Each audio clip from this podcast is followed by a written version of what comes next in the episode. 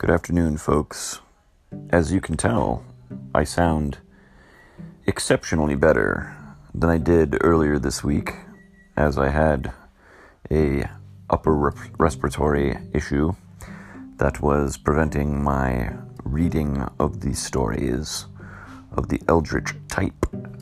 But after having a short Twitter conversation with a author of some renown, of whom I am a fan, and I own most of the works of, a Mr. Jonathan L. Howard, the author of the Cabal series of books, and the two novels Carter and Lovecraft and At the End of the World.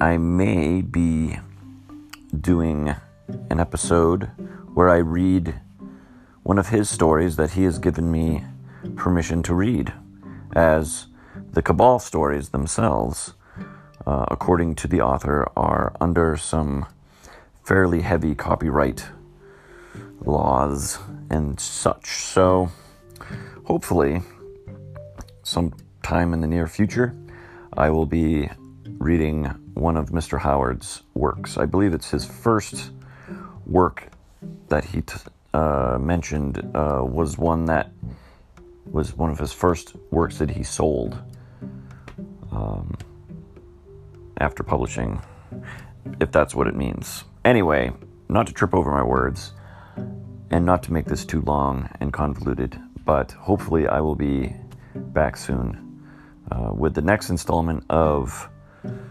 the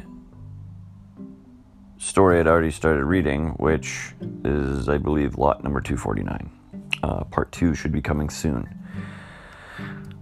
Either way, I hope all of you are enjoying your holiday season, and we will uh, be doing stuff soon, as I am completely losing uh, direction in this conversation. Uh, yes.